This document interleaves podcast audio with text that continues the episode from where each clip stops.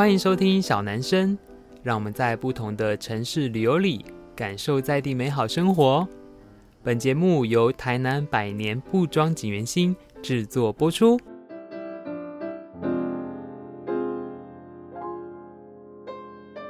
阿巴卡巴，欢迎收听小男生小老板的台南生活，我是景源兴小老板子欣。在上一集的马来西亚上呢，我们分享了很多对于吉隆坡的观察啦，还有很多好吃好玩的。那这一集呢，我们就要来分享我们去的另外一个城市是槟城。那因为其实我们这一次去马来西亚总共八天，可是因为 我跟老吴都是看东西很慢的人，所以我们也不敢排太多的景点，所以就只去了吉隆坡跟槟城两个城市。所以这一集呢，我们就要来介绍关于槟城。那一样节目的开始呢，我们先欢迎今天的特别来宾，就是锦源兴小帮手老吴。Hello，大家好，我是老吴。好，那呃，其实因为呃，从吉隆坡到槟城搭飞机也要一个小时左右，所以我觉得像我自己啦，因为像台湾有高铁嘛，所以我们很习惯坐高铁。然后这一次我们去呢，因为好像在马来西亚没有高铁，所以我们后来就选择搭了国内的联航班机。但我想要提醒大家是，嗯，我觉得某个程度它还蛮花时间的。呃，因为其实呃，像大家知道去飞机场，你就算是国内线，也要提早一两个小时到，然后在那边等啊，加上联航班机可能会 delay，所以我原本那一天还有排一点点行程，可是后来到冰城就差不多已经都傍晚了，就是行程其实有点被打乱这样子。对，所以如果大家之后有机会去，因为像我听我的马来西亚学生说，他们都会开车，然后也有人说可以坐巴士，可是嗯，其实你知道我后来算一算啊，觉得哎，好像坐巴士哦，你加上你那个。等飞机的时间加坐飞机，其实也差不多这样子。可是你坐巴士，你还得自己转渡轮到那个吧？啊，对。而且我当时有想到一个问题：如果坐巴士，如果尿急怎么办？像我那么尿急常常尿急的人，我不知道，因为台湾的巴士不是有厕所吗？对，但是。我不晓得他们那边的巴士能不能像台湾这样子让你在车上上厕所，还是他们中间会有那个什么休息站？我就是很不确定这一点。应该会有啦，所以如果是我，我会选择坐飞机，因为搞塞流应该不分国界。对啊，好，那总而言之呢，后来我们就顺利的抵达了冰城了。那就像刚才老吴提的，因为其实冰城就是我们这次主要去的乔治市，它是在一个大的岛上面，也就是呢，他们其实是有一个跨海大桥可以去到那个地方这样子。好，那呃，我觉得相对于槟城跟吉隆坡的关系，某个程度有点像台南跟台北吧。哦，嗯，就是一个是国际大城市，一个是很有趣的小品的一个地方，这样子。我们这一次在槟城也住的是一个饭店，好像是香格里拉他们营运的嘛，嗯、我看应该有四五星级，算是还不错的。对，嗯嗯，但是它就是比较像是那种连锁饭店的感觉吧。嗯嗯嗯，它跟我们在吉隆坡住的饭店有差。啊，对，而且因为其实 我们前一集一直疯狂夸奖那个大华酒店，其实它光早餐就非常的厉害。嗯、真的，它早餐很丰富多元呢。东西很多样，吃都吃不完。嗯，因为其实像我们一开始有提啊，在马来西亚主要有三个种族嘛，一个是马来人，一个是印度人，还有华人。嗯，所以像我们那时候去呃吉隆坡住的那一个酒店呢，它的早餐除了一般，因为等于是五星级饭店嘛，它就是会有西方人的那些沙拉啊、麦片啊、吐司以外，它还包含了那种咖喱啊，嗯，就是我不知道那是印度式还是马来式的，然后还有甚至有什么那个叫什么港点。哦，有港点，就蒸的东西这样子。嗯，嗯，你最喜欢吃哪一个？我的我自己蛮喜欢吃，他们有一个那个饼，很像葱抓饼的东西，很像葱抓饼，好像是印度甩饼之类的。对，然后它旁边那个，因为它他们，你知道，它光咖喱。不是一种哦，就是是两三种、三四种，然后可能我们台湾认知就是红咖喱、绿咖喱、黄咖喱这样子，然后就是弄在那个抓饼上面，就还蛮好吃的。嗯，我觉得我记得我第一天吃完根本就是吃太饱，一直撑撑撑撑到晚上才吃得了第二餐。对，反正就是嗯，你知道住五星级饭店就是这样，就是你可以吃一餐抵很多餐，除非你想要去享用其他美食这样子。嗯、对，但是很特别是因为我自己后来去完冰城之后，我就发现说。就像我刚刚讲的，它有点像台南，所以其实大家不见得一定要住四五星级的饭店。哦，对，因为我发现，在那个槟城，其实你说的槟城是指我们住的那个乔治市那个范围。对，乔治市。那乔治市就真的很像那个台南的老城区这样子。槟城乔治市啊，它就有很多这种老的建筑，有历史的建筑，而且被改成民宿。我觉得，如果下次我再有机会去槟城，我可能会选择住这种老屋改成的民宿。嗯嗯，而且因为其实等一下我们会聊到。哦，因为槟城算是呃世界文化遗产，就是以马来西亚来说的其中一个地方，所以他们对于老房子或是旧城区是有一定的规范的。所以我自己觉得啦，相对呃，如果住在旧城区的民宿里面，其实你是离各个景点更近的这样子。嗯，好，所以呢，后来我们就反正就到了冰城这样子。那呃，我们一直有提到，其实冰城是属于呃 UNESCO，就是世界文化遗产的一个部分，在马来西亚的这一个国家里面。那我们上一集也有提到，可是我想说，诶，可能有的听众不是很熟悉世界文化遗产，甚至到底为什么冰城会变成世界文化遗产，所以我就特别请老吴去查了一些资料来跟大家做分享。哦，在那个网络上找到的资料，他是说啊，如果要被列入世界文化遗产的地点呢，它必须对全世界人类都具有突出的普世价值，而且在地理和历史上具有可辨识与特殊的意义。那槟城乔治市呢？它其实是在一七八六年被一个英国人啊、莱特他所创建的。那所以呢，乔治市它呃会被列入世界文化遗产，它的原因是因为它被认为具有独特的建筑文化、城市景观，而且东方和东南亚的任何地方。都没有办法与它相比哦。那乔治市他还拥有马来西亚最多的战前东南亚风格的建筑物啊、呃，这里说是建筑的瑰宝。因为我自己很喜欢老房子，所以我觉得。可能比起，因为像我们前几集有讲，其实吉隆坡的历史没有那么长，所以相较起来，其实槟城就乔治市这个区块的历史是比吉隆坡还要长的。所以就是不管刚才我们讲的三个种族，你就看得到。我觉得特别是华人吧，那边华人的老房子或是一些招牌啊什么，就是还蛮多这样子。特别是这个地方乔治市啊，我们真的是几乎每天都听得到华语，嗯，嗯嗯，还有那个闽南语，所以有时候跟那个老板呃点餐了，我们用台语跟共一嘛听啊，嗯嗯嗯，没。没错，好，然后因为我们去槟城的时候，其实我们那个饭店我们是没有订早餐的，但我后来觉得还好，我们没有订早餐，对，因为其实那边的早餐非常多元，就是我们光三天就吃了三种不一样的东西吧。好，大家一一跟大家做介绍。好，所以呢，第一天其实我们一早呢就是去吃了我很期待的一个店。其实我是在网络上面，然后就是前一天晚上才搜寻，因为其实我就是一个很懒惰的人，然后我就发现，哎，有一个离我们住的地方走路差不多十分钟吧，就是没有到很远的一间叫做广泰来的店。它其实呃有卖一个叫做咖椰吐司，它好像叫做咖椰吐司还是什么，就是它有读法。那这个其实，在台南有，你知道吗？在台南的新美街，我还有吃过，就它有卖这一个，就是用椰奶、蛋黄跟糖去做的一种酱料，然后还有呃奶油，就还蛮好吃的。我觉得其实马来西亚是一个非常有潜力跟台湾发展两岸观光的地方，因为。你看，像我们在广泰就完全用中文点餐，对对，然后那个 老板来，然后甚至都中文 menu 这样子，我觉得那家还蛮好吃的，而且就是有你去呃槟城一直会吃的那个草龟雕啊，对，草龟雕，对对对，但是那个广泰的那个呃咖椰吐司啊，我们少加了一个东西，是我们两个都不敢吃。对，好，反正呢，因为我们去点那个吐司的时候，老板就问我们要不要，他应该是说要不要蛋吧，还是加生熟蛋？对对对对对，可是因为我自己啦，我不太敢吃生半生蛋，所以就没有加。啊，对，可是我们后来有遇到当地人，他就说：“哎，你们去那个有没有吃那个？”我们就说没有。他说：“那一定要吃啊，听说很好吃。”嗯，好吧，还是无法突破我个人的障碍。下次我有机会再去槟城，我可以挑战看看。好，我可能没有办法。好，然后呢，吃完吐司之后，就去了一个我也是大力推荐的古迹。那这个古迹呢，它叫做张弼士故居。我觉得讲白话文啊，就是当地的孤家吧，啊，就是当地的超级大富翁在。二十世纪初左右那个时候，那清末民初了。对对对，就那个时候。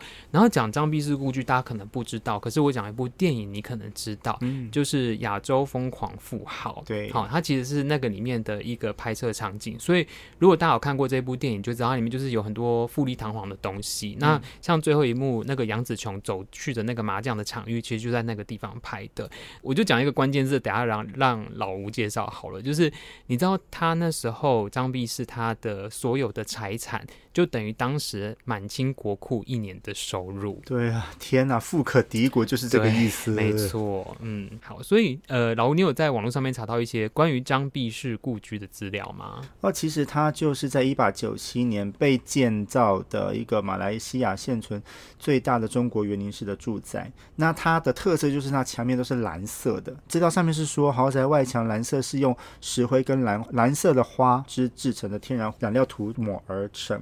那其实为什么会用蓝色？是因为这个蓝色是殖民地时期非常受欢迎的一种颜色。那而且这个染料是要从英国啊、呃，再从印度进口到槟城。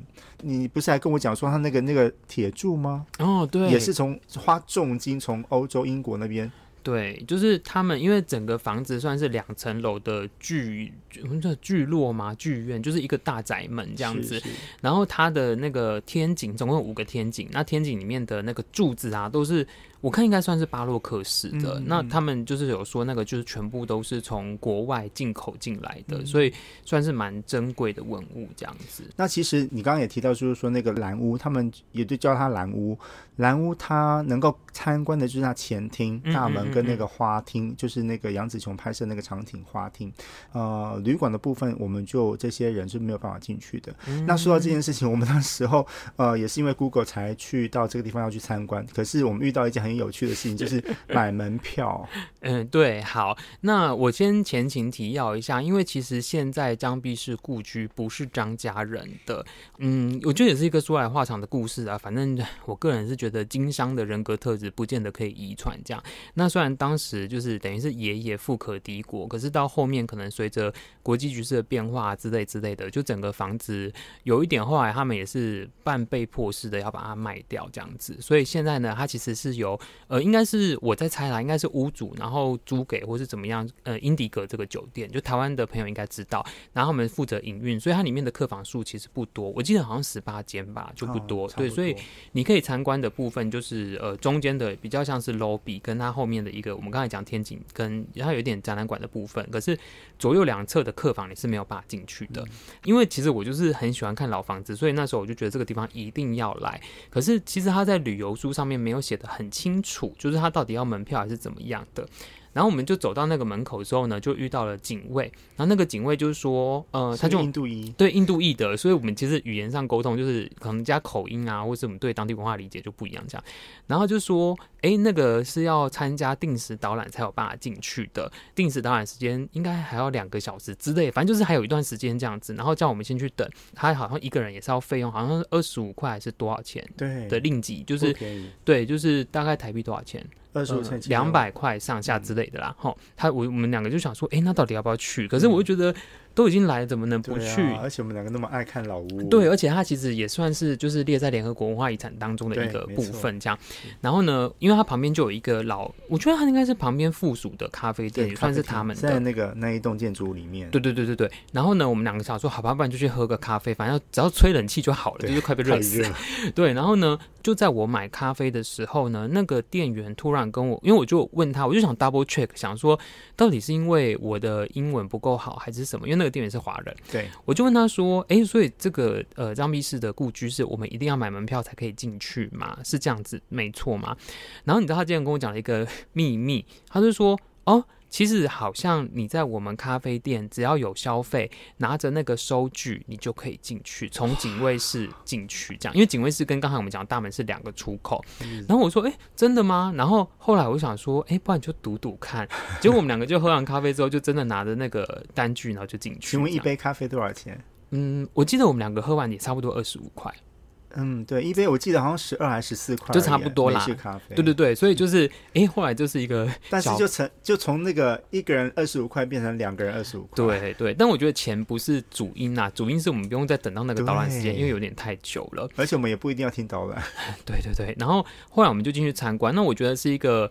以王美来说非常好拍，然后以你喜欢文化内容或是当地历史故事来说，嗯、因为它里面都还有一些展览间，对，包含讲出当初张弼士先生所戴的礼帽，然后或者是他的太太的，就是一些衣服，嗯、然后他们当时可能打的麻将啊，或是什么的，然后甚至到整个宅院，它在整个嗯时间轴上面的变化，嗯、因为到后来其实张家人，嗯，我上网看了一些资料，好像就是。说白话就有点家道中落，对所以他们后来就把整个大宅院隔成很多小房间出租给人家，嗯、然后到后来要卖掉的人变成后面那个呃买家还要去整理这些东西，这样、嗯。资料上是说啊，就是本来那个大宅院要被拆掉，只是有一群古迹保护的人士，他们就集资花钱把这个破旧的老屋给买下来，嗯、然后再花重金重新整装。对，所以我觉得这个地方很值得去。然后我有一度很天真的想说。哎，下次有没有机会去住这个饭店？哦，对耶，对。可是你知道，因为我有在景元兴的 Facebook 上面写这件事情，然后就有比较熟悉马来西亚的朋友就有留言给我说，他非常难订。他说不止费用高以外，因为他房间数很少，对啊，所以他非常的难订。但是我觉得，无论大家你有没有订到这间英迪格，就是呃蓝屋，都可以去参观。那我觉得它是一个非常值得看的景点，这样子。好，然后去完了之后呢，我就想说啊，反正就散步。你知道，我就是一个喜欢散步的人，即使它很热。然后我们就去了一个很像义载京城的地方，对，就是一个叫做康华利斯堡的一个城堡。它像城堡吗？应该只剩下围墙了啦，一个 fort。就是一个堡垒啦，我觉得它比较像堡垒。然后呢，我一去就觉得，因为我们就从外面抠进去要找大门嘛。然后我一看说，嗯，这不是缩小版的义载京城嘛？因为它其实连结构都很像。因为有去过义载京城的朋友应该知道，它其实就是一个四角形，然后角角有凸出来的，然后一个高台，中间有片大空地这样子。然后我也觉得，哎、欸，反正那个应该算是呃英国殖民时期的一个另外一种建筑样式，因为它不是住家，它比较是防御型的堡垒。然后我们就进去看。然后，嗯，看完老吴有什么想法吗？哦，干嘛就乱？然后就是没有太多的遮蔽吧。然后我原本以为那个城堡里面会有那种像安平古堡那种那种房子啊，那种建筑，嗯，可是没有，它就是只有仓库。对对。我自己觉得康华利斯堡，它好像后来我查资料，它有一点现在也是民营，就是有人在里面营业，所以他们可能会办一些活动之类的。呃，是一个很有历史的地方，可是可能没有办法消磨太多的时间，可能加上天气吧。对，但是如果大家想要回顾以前英国人在这边到底他们做了什么事情，发生什么事，因为我觉得很可惜是我们去的时候也没有什么展览间，嗯、对不对？他的那些地下仓库以前放弹药的地方也都是空的，所以你可能绕了一圈，真的被气温逼得你就只得离开这样子，也没有说明牌，对，也没什么说明牌，就有一点可惜这样子。可是后来呢，我们就去到一个我们两个非常喜欢的地方，就是小印度区。呃，其实就像我们一直有讲的，就是印度的人种在呃马来西亚其实好像有到七八趴，是不是？嗯，就是人数也算蛮多的，所以我觉得有点像中国城的感觉，就是诶，只要当地有一定的相同的嗯家乡的人嘛，他们就会聚集在一起。好像在吉隆坡也有印度区，可是可能我们没有逛到核心区还是什么嘛，我觉得我好像没有特别感觉到。可是，在槟城的小印度区就非常的有趣，嗯，因为它不是一个很大的地方，可是。你一去就是全部都是印度人，然后呢，路边也都是印度的餐厅、印度的杂货店、印度的服装店，然后甚至就是你。他们好像叫沙粒，是不是？啊，对，女生穿那个衣服。对对对，就都有卖。然后小朋友会在路边买印度的点心啊，什么，就印度小朋友这样子。哦，对，我们差点买那个印度小朋友那个饼干，对对对对，下不了手，怕我买太多吃不完。嗯，然后就蛮有趣。然后甚至我们在那边发现一个很有趣的印度品牌，叫做 Fab India。这个 Fab India。对对对，它好像是印度的一个时装品牌，还蛮好逛的。对对对，就就我们自己也会买一些小东西这样。那其实你刚刚说到这个小印度，这中间跟康华利斯堡中间其实还有一个很大片的地方，也是值得去逛。嗯，我觉得如果是完美的话，也可以拍照，那就是中央商务区。那其实是槟城乔治市最早开发的地方，就是刚刚我们提到那一个呃莱特这个船长，他一开始建立乔治市这个。地方这个城市一开始的地方，嗯，那我们也在里面看到有那个新人在里面拍婚纱照嘛，对不对？所以其实要从康华利斯堡到小印度这一这个地方的中间是有很大一片的欧式的建筑，包括因为它是临近港口，旁边就是港口，嗯，那所以槟城的那个市政厅就在旁边，一个全白的欧式建筑体，非常漂亮，可以在那边啊、呃、拍照。那槟城市政厅的对面就是一个很大片的公园，而且很多的乌鸦。嗯，因为你知道台湾有一些人，因为不是有人，就是。有些是喜欢在那种欧式前面拍照，你看像奇美博物馆前面就是超多人在拍照的。所以如果你是喜欢这种欧式建筑的话，其实你不一定要去到欧洲哦。我觉得在马来西亚其实就还蛮多的。在其实，其实进入到那个中央商务区啊，它一整片都是欧式建筑。嗯、如果你没有特别说的话，你以为你会以为你是在欧洲，你知道欧洲某个小城市的巷子里面。嗯嗯，所以那边其实也可以小逛一下这样子。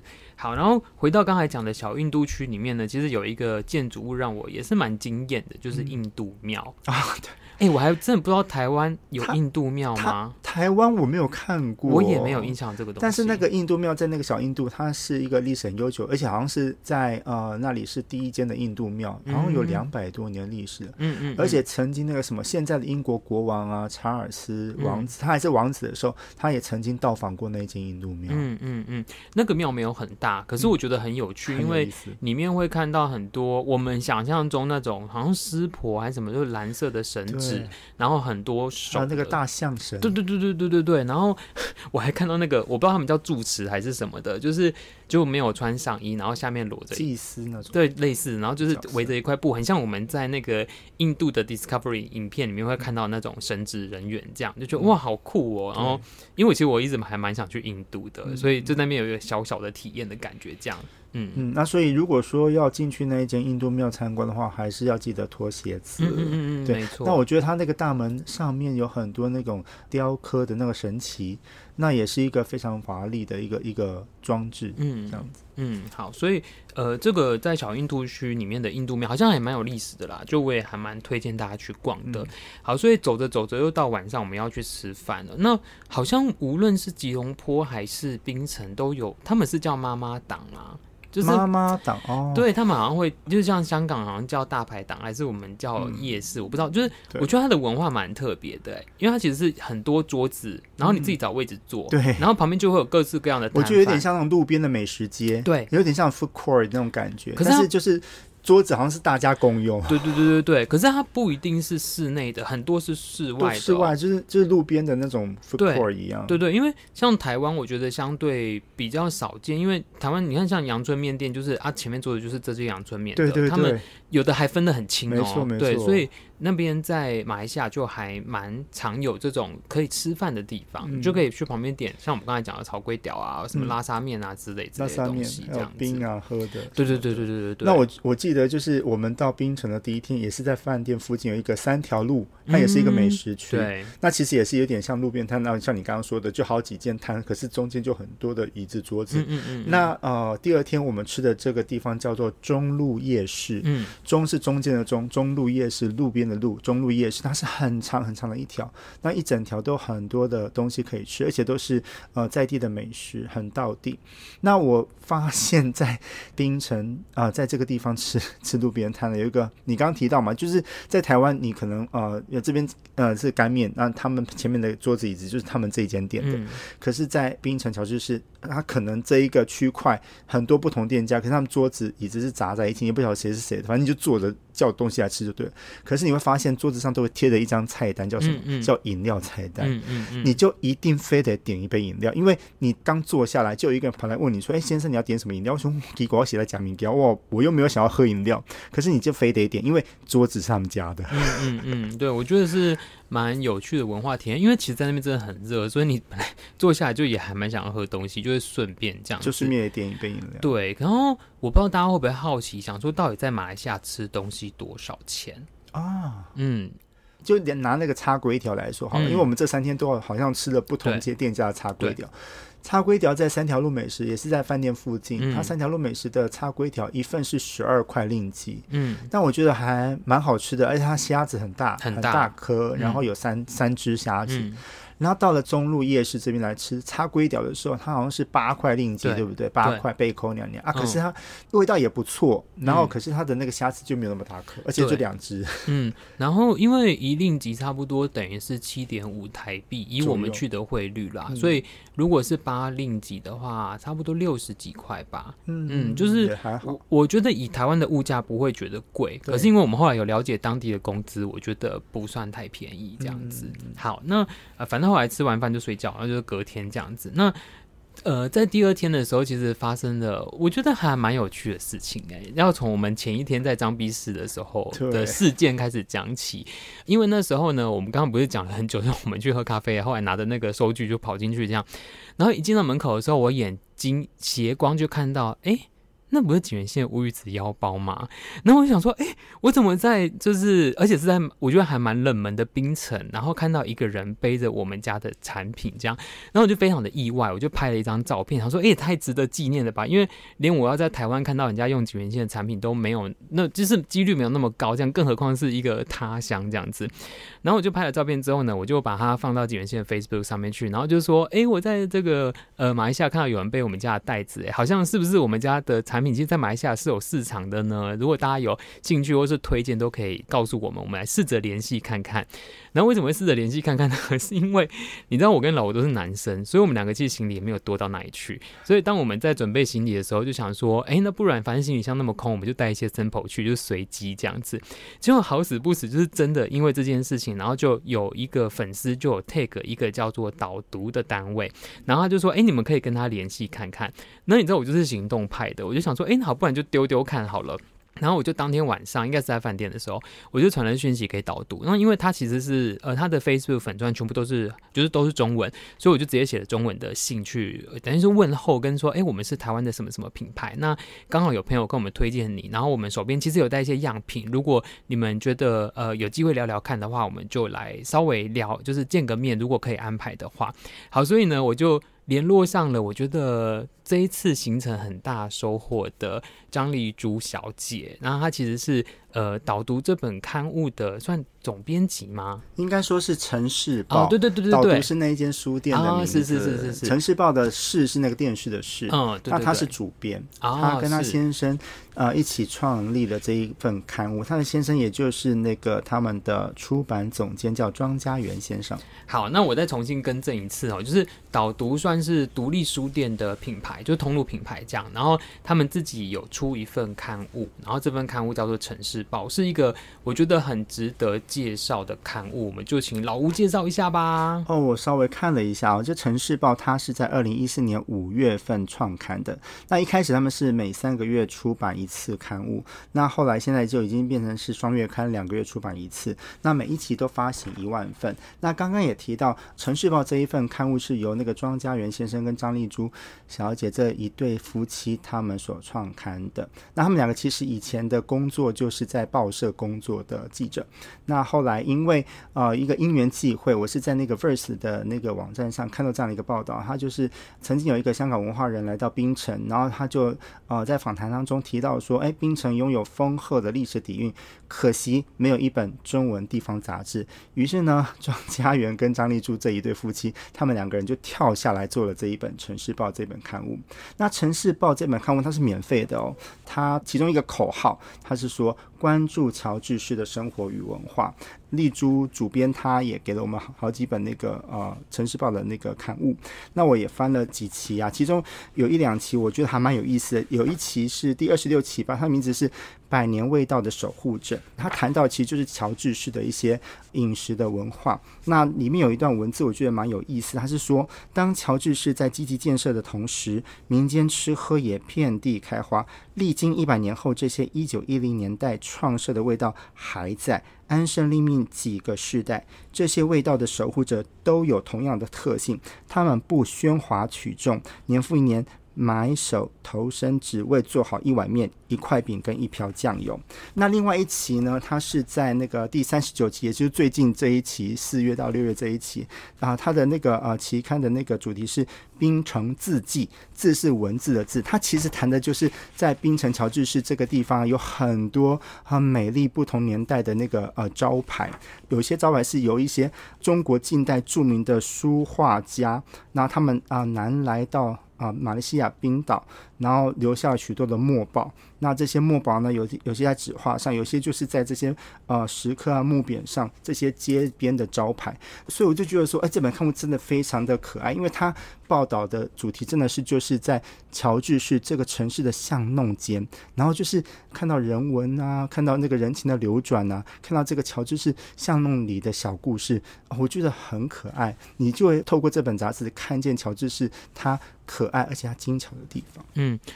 我觉得啊，可能相对很多，像台湾很多主流媒体，他们是用一个宏观的视野，就不管像可能商商周啊，或是就是类似的这种呃商业的也好，或是其他也好，就是会很宏观的讨论世界趋势。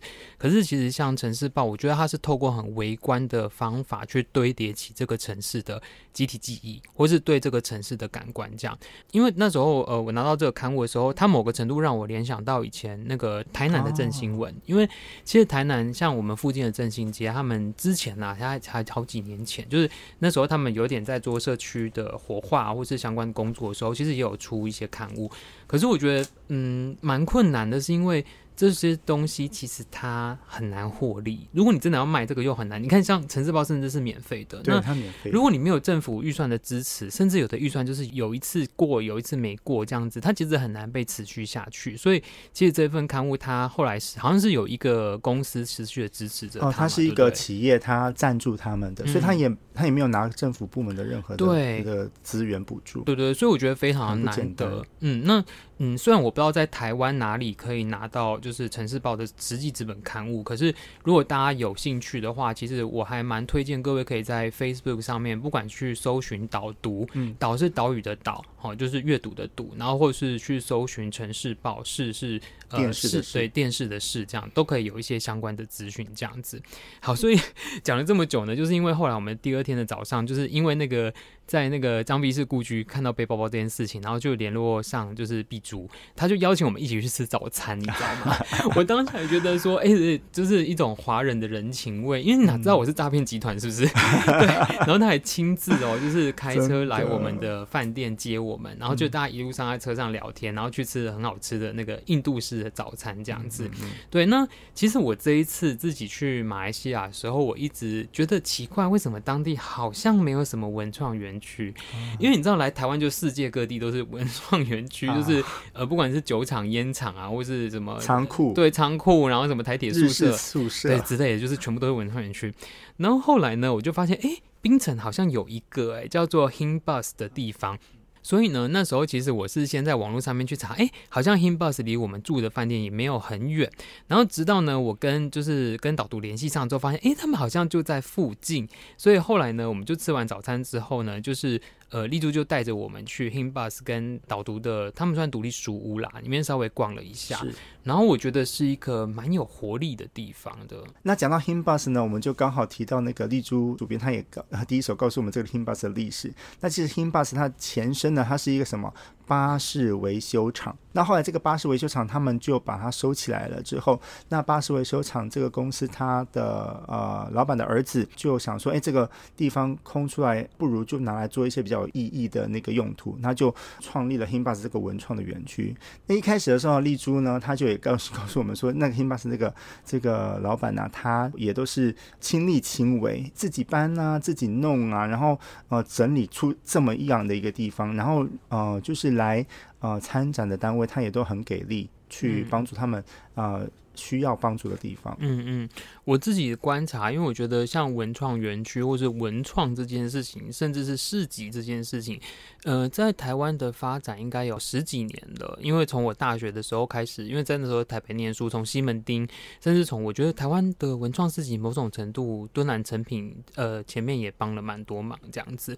对，所以呃，我去看 Himbus，我觉得它的原创力很强，就是因为我觉得马来西亚它整体的文创还没有被定型，所以它不像台湾，有时候某个程度我们去逛，可能到处都觉得啊，文创市集都卖差不多的东西。可是，在那边实验性其实就我觉得还蛮强的。然后，甚至像我们去那天，还有人在表演啦。嗯、然后，呃，不管是室内的实体店面，或是外面的市集，反正就是很 chill。然后。它的场域其实不到非常大，可是我觉得如果有去冰城，特别你去的有跨到周末，我会觉得你一定要去，很舒服，那个对，很不错。然后当然你慢慢耗耗个半天，我觉得一定没有问题，嗯、就是喝个东西、听个音乐什么的，就我觉得那边还蛮不错。那当然就是导读，因为他们呃这个独立书店就在 Himbus 的后面一点点，所以如果大家有兴趣，我觉得也可以去，因为我觉得做独立书店实在是太。太伟大的一件事情了，特别是在一个呃，他们官方语言不是华语，但是在里面做华语独立书店的这件事情。好，所以等一下我们会再讲回来这件事情啦。好，然后参观完 HIMBOX 之后呢，又我们又去了一个我们两个都非常喜欢，我也个人大力推荐，也是看了之后很感慨的地方，就是呃信士桥区的这个。地方，那其实我讲白话文哈，它其实是一个有点像水上人家的概念，因为我们刚才有讲，其实冰城它就是一个岛屿嘛。那呃，乔治是有点算是在这个岛屿的东北方的这个位置。当时其实有很多华人的移民，然后他们来到这里工作，然后好像就后来就索性在那个岸边就搭起了木桥跟。海上的房子这样子，所以你可以从那个就是马路上，然后走进那个桥。其实某个程度，你下面就是海跟沙滩这样子，然后两侧就是全部都是人。为什么会叫做姓氏桥？是因为当时可能来的人，他们有些人是同一个同一个姓的，或是同一个家族的后代出来的，所以后来每一条桥就是有他自己的名字。例如说，姓周桥上面就是姓周的，然后姓陈桥上面就是姓陈的。我觉得是一个很特别的地方。嗯，那讲到信士桥呢，我刚好也在那个呃《城市报》里面看到这样的一篇报道。那就像你刚刚说的，其实新市桥的这些侨民啊，就是真的是侨民，他们是在十九世纪末，就是清末的时候来到这个地方。其实这一些人来到这个地方，他们是不捕鱼的，他们是做什么工作？就是劳工，那负责船运或者是接驳相关的这样的一个工作。那就像你说的，住在同一条桥上的人，他们姓氏是都一样的，所以那边有姓林桥、信州桥、姓陈桥、姓李桥，还有信杨桥。以前一开始是有大概十几座，后来变成九座，到我们去啊、呃、参观的时候，已经剩下六座啊、呃、这个信士桥了。那所以其实呃，如果不是因为二零零八年呃信士桥成为呃联合国的世界文化遗产，它本来是要被拆掉的，因为它就都根啊呃都市计划、啊，它本来要被拆掉，那就是因为进入了呃世界遗产的名单，它就。免去了被拆除的命运。嗯，因为我觉得信市桥那一带应该算是所有观光客去到就是 Georgetown，就是去到槟城的这个老城区都会去的地方。嗯、它其实有很多条，可是像我们就是去两条嘛，嗯、一条是信州桥，一条是信城桥。对，信州桥其实很热闹。信州桥它是规模最大，而且它的就是呃观光资源最完整的一个地方。嗯、你看我们到信州桥的时候，哇，就旁边都是一些卖东西的纪念品的摊物，嗯，我就觉得很特别。就是你看那个那个我们所踩的那个木板下面就是海水耶，就是海水。我一开始以为那个地方会摇摇晃晃，可是其实我们踩上去的时候，它其实是很平稳的。对对对，那海就在你的脚下。嗯嗯嗯，对。然后呃，因为刚才我说我们去信州桥跟信城桥，那。我觉得信城桥，我们不知道为什么我们去的时候都没有人呢？对，是因为中午的时候吗？我觉得应该是那个地方，就像我刚刚说的啊，就是信州桥，它的观光发展比较完整，比较成熟。嗯、那其实那个在那个城市报里面也提到说，如果说呃你要去信市桥的时候，除了信州桥以外，我们也可以去到信州桥旁边的像信林桥、信城桥，其他的姓氏的桥去慢慢的看，慢慢的走，因为那个那些桥啊会更适合嗯，嗯，嗯、呃、去漫步去散。步，所以我们我就觉得还好，我们走到旁边的信城桥。对，而且信城桥它是好像是最长的一段，对，最最长的一座。对，然后所以呃，如果你找到一个好的角度，就是不止你可以往你的旁边看，会看到信州桥的屁股，你就知道，原来那些房子是怎么站在海上的，就拍的更完整。对，然后你还可以拍到信城桥那个长长的桥，然后窄窄的，然后就是会走到海里面去。这样，我觉得就是你拿那个照片可以骗人家你去马尔地夫这样。对，而且那新城桥最尾端还有一座小房子。很可爱，对对，远远的拍照真的是，我觉得真的是一个绝佳完美打卡点，没错。而且没想到那一那一座房子是什么？嗯，是妈祖庙，对不对？对，就是妈祖庙。所以你看，华人的信仰，尤其是跨海到不同的国家，我觉得那个那个文化其实是一一那个脉络会一直延续下来。这样，好，那总而言之呢，我觉得信士桥是一个非常棒、酷跟很特别的景点，值得去看一下。对，然后刚才为什么我会说看了之后很感叹呢？是因为想到我们家水交社啊，水交社。对，好，如果是台南的朋友应该会知道，其实台南在那个南区那一带，就是健康路以南，其实过往是有一个。空军的眷村聚落，叫做水交社。因为我就是水交社幼稚园毕业的，因为我爷爷是空军，其实景元新是妈妈这边家族的事业。这样，那因为水交社，我是不确定他在几年拆的啦，因为差不多在两千年初的时候拆掉了。那我觉得。哎，好可惜哦！你知道，其实我觉得我们不要讲什么蓝绿或是国共之间的关系，那就是一个人类的历史记忆。然后几百万人从大陆，然后迁到这个海岛上面，他们当时怎么生活，形成什么样自然的聚落跟脉络。然后到后来就是，哎，反正你知道，台湾因为也不在联合国，所以也不受世界文化遗产，你也没有办法去申请，所以后来就被拆掉，我觉得好可惜。所以其实我看到呃新市桥区，我蛮为他们感到开心的，嗯、就觉得你你其实要以违建的立场。来看，可能在台湾早就被拆掉了。对，它就是违建。可是，如果你以历史脉脉络来看，它是一个多么特殊的地方。对，我觉得这个是很值得我们去思考的一个部分。这样子，好，反正总而言之呢，我们在冰城就是无止境的散步，不管走到新市桥还是走到老城区，我觉得都非常多的地方可以看。然后，如果你是喜欢文创的朋友，我想要特别推荐你们一间店，那间店叫做 Shop Howard。其实，如果你上 Facebook 查也会有哈，就是 Shop Howard 的这间店。那它其实是我们两个有点误打误撞走进去的，因为我们就老城区散步嘛，然后我就看到说，哎、欸，其实这边好像有一个像是卖明信片还是什么的地方这样，然后我就走进去，然后就发现哦，原来它是一个艺术家经营的，算小艺廊吗？可是它没有那么严肃，对，因为它只是墙上挂满了很多画作，然后卖了很多呃明信片或是什么，然后大部分就是呃不同艺术家的作品这样子。嗯、大部分应该都是他的作品，对对对，他也卖一些别的艺术家的作品。对对对，那我觉得这个 Howard 他本人他的创作的材料都非常多元，嗯、他有摄影的，还、嗯、有拼贴的，对有画画的嘛，对这个是少数我在马来西亚这一次旅游里面看到，我觉得很接近我们心中想的文创店家的样貌。然后它不只是说，哎，好像卖一些某个程度工厂生产的产品，而是艺术家自己的作品这样子。我觉得他也是同样在呃用他的方式来说冰城乔治市的故事。没错没错，因为像他自己有他自己的 IG, IG，然后上面就放了很多很漂亮冰城的照片，我觉得。对，也算是文化推广的一种，因为大家看到就会想去。这样，我看到这种人，我就觉得很感动啊！就像我们要用印花说故事一样，他就用他的方式，用相机，对，用他的手来说冰城乔治市的故事。嗯嗯嗯。好，然后最后呢，是如果各位啊有机会就是去冰城，然后会跨夜的话，不管是一个晚上、两个晚上，其实。我自己还蛮推荐去我们后来去的那个景观餐厅哦，光大。对，因为我刚才讲，因为槟城它是一个老城市嘛。对不起，我我呃在这边说明一下，因为槟城应该算一整个岛，可是其实我们去的就是 Georgetown 的那一个角落，所以我以上就是 这集所有的，对对对，大部分都在描述 Georgetown 这个，对，没有办法描述其他地方，因为我们没有去。都会区我们还没去。对对对对对，好，那因为就在 Georgetown 里面，其实你会看到有一个很高很高的房子，嗯，六十八层楼，对，某个程度很像那个台南后火车站的那个香格里拉那一栋远远的柱子这样。它以前还是那个槟城州的那个行政呃单位的工作的办公室。嗯嗯嗯嗯。对，反正就是一栋，我觉得算是就是那个区域里面最高的房子。它其实楼上在六十八楼有一个景观餐厅。对，它其实有几种入场的方法，有一种是你只买票上去，然后你会去走一个他们有点那种悬空的彩虹桥，彩虹桥就是那种玻璃步道，惧高真的不敢走。下面是透明的那一种，对，对。但是后来我们呃买的那个方案，我自己觉得还可以。呃，我们那个方案好像一个人是六十五块令吉嘛，嗯，差不多，呃，就差不多五百块一餐上下。对，然后呢，它是完全可以去折抵顶楼餐厅的低消的。所以像我们两个人，一个六十五，两个人加起来就是一百三，所以你可以点到一百三，你都不用再加钱，除非你点超过，你就再加这样。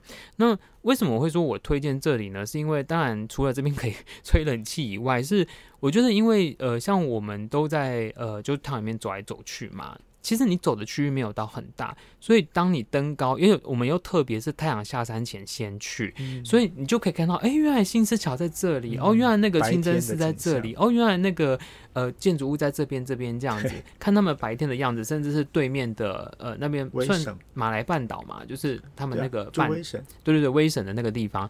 然后呢，到晚上的时候，你可以看它的夜景，嗯，所以我觉得不是说那间餐厅多好吃，而是我觉得那边的风景加上。嗯，因为反正你就是可以择吃饭这件事情，我觉得就还蛮推荐的。嗯，可以上去看看。对对，就是我觉得不管你今天是带小朋友去，或是带长辈去，那边都是一个可以去的地方。这样，嗯，好。然后呃，最后一天的行程呢、啊，其实因为我们要去坐飞机了，所以其实我们行程就变得很少，几乎只去了两个地方吧。对，一个是我们去吃点心之家，一个港点的餐厅，港式饮茶。对，我觉得还蛮好吃的，超赞。对，我们点了一整桌，在台币三百块吧。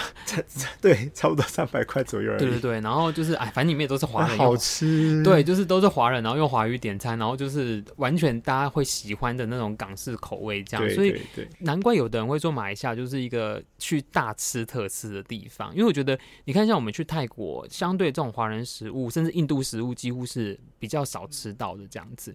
好，然后呢，另外一个是，如果大家有机会去呃马来西亚，你是喜欢印花品牌的话，我要推荐你们一个，我们这一次去才知道，其实也是我们粉丝在粉钻下面留言我才知道的一个叫做 Nala 的品牌，N A L A，对，N A L A，那它其实是一个荷兰籍的设计师在。从小在马来西亚长大，对对，他其实算马来西亚长大，对对对。然后他在马来西亚开的店，槟城有一间，吉隆坡有一间，我们逛都觉得很好逛。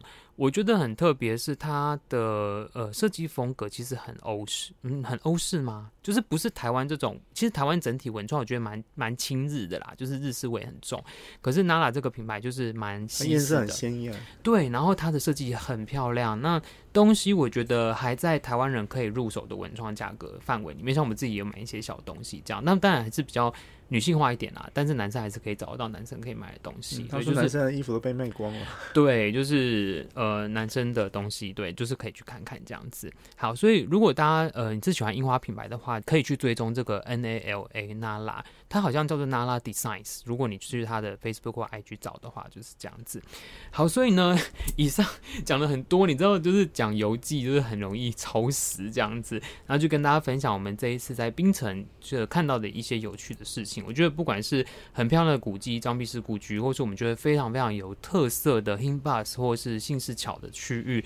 我自己觉得啊，冰城是一个很多惊喜的地方哦，真的，嗯，因为它不像是像刚才我们在吉隆坡吧，就是照着旅游书去那些大景点看。嗯、可是，在冰城，我觉得某个程度就是跟台南很像，就是你要走进巷弄，你才会发现惊喜的地方。对，就是你就左转右转就发现，哎、欸，这边怎么有一间小艺廊？哎、啊欸，这边怎么有一间咖啡厅？哎、啊、这边怎么跟孙中山有关系的什么地方？这样子就还蛮有趣的。而且冰城有很多小猫咪。对对，好，然后其实，在这一集的冰城里面，其实我们一直有一点没有特别提到是，呃，如果有去过马来西亚槟城，或是你对这个城市有一点印象的人，你可能会觉得说，哎，槟城是有很多壁画的那一个地方？啊、对，对，好，那。因为其实呢，我觉得槟城之所以后来蛮多观光客会选择去，当然除了好吃的东西跟一些古迹以外，主要是我觉得他们在这边做的一些有一点像社造的工作，嗯、然后让这个城市再度的活络起来这样子。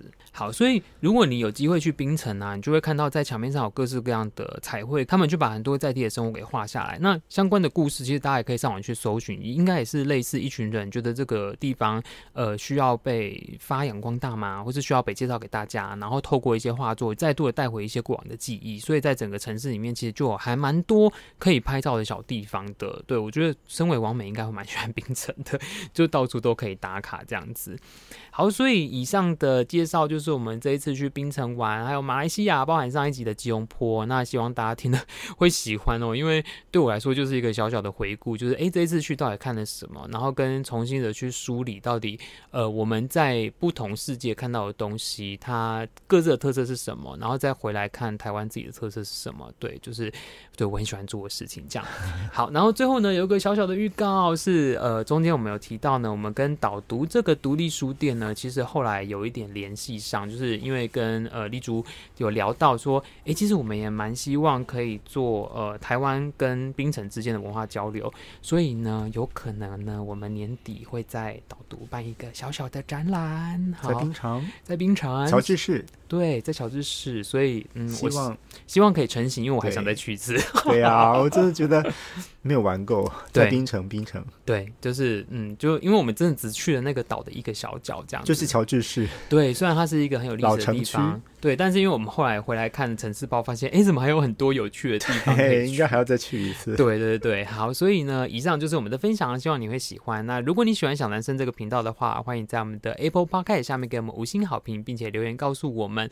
那也欢迎大家可以留言跟我们说，就是呃，你们希望我们之后分享什么题目啦，然后或是你对槟城或者是吉隆坡旅行的一些呃有趣的事情，也可以分享给我们听哦。嗯，好，没错，就留言在呃下面，对，就留言给我们这样子。好，所以以上就希望你会喜欢，那我们就下期见喽，拜拜，拜拜。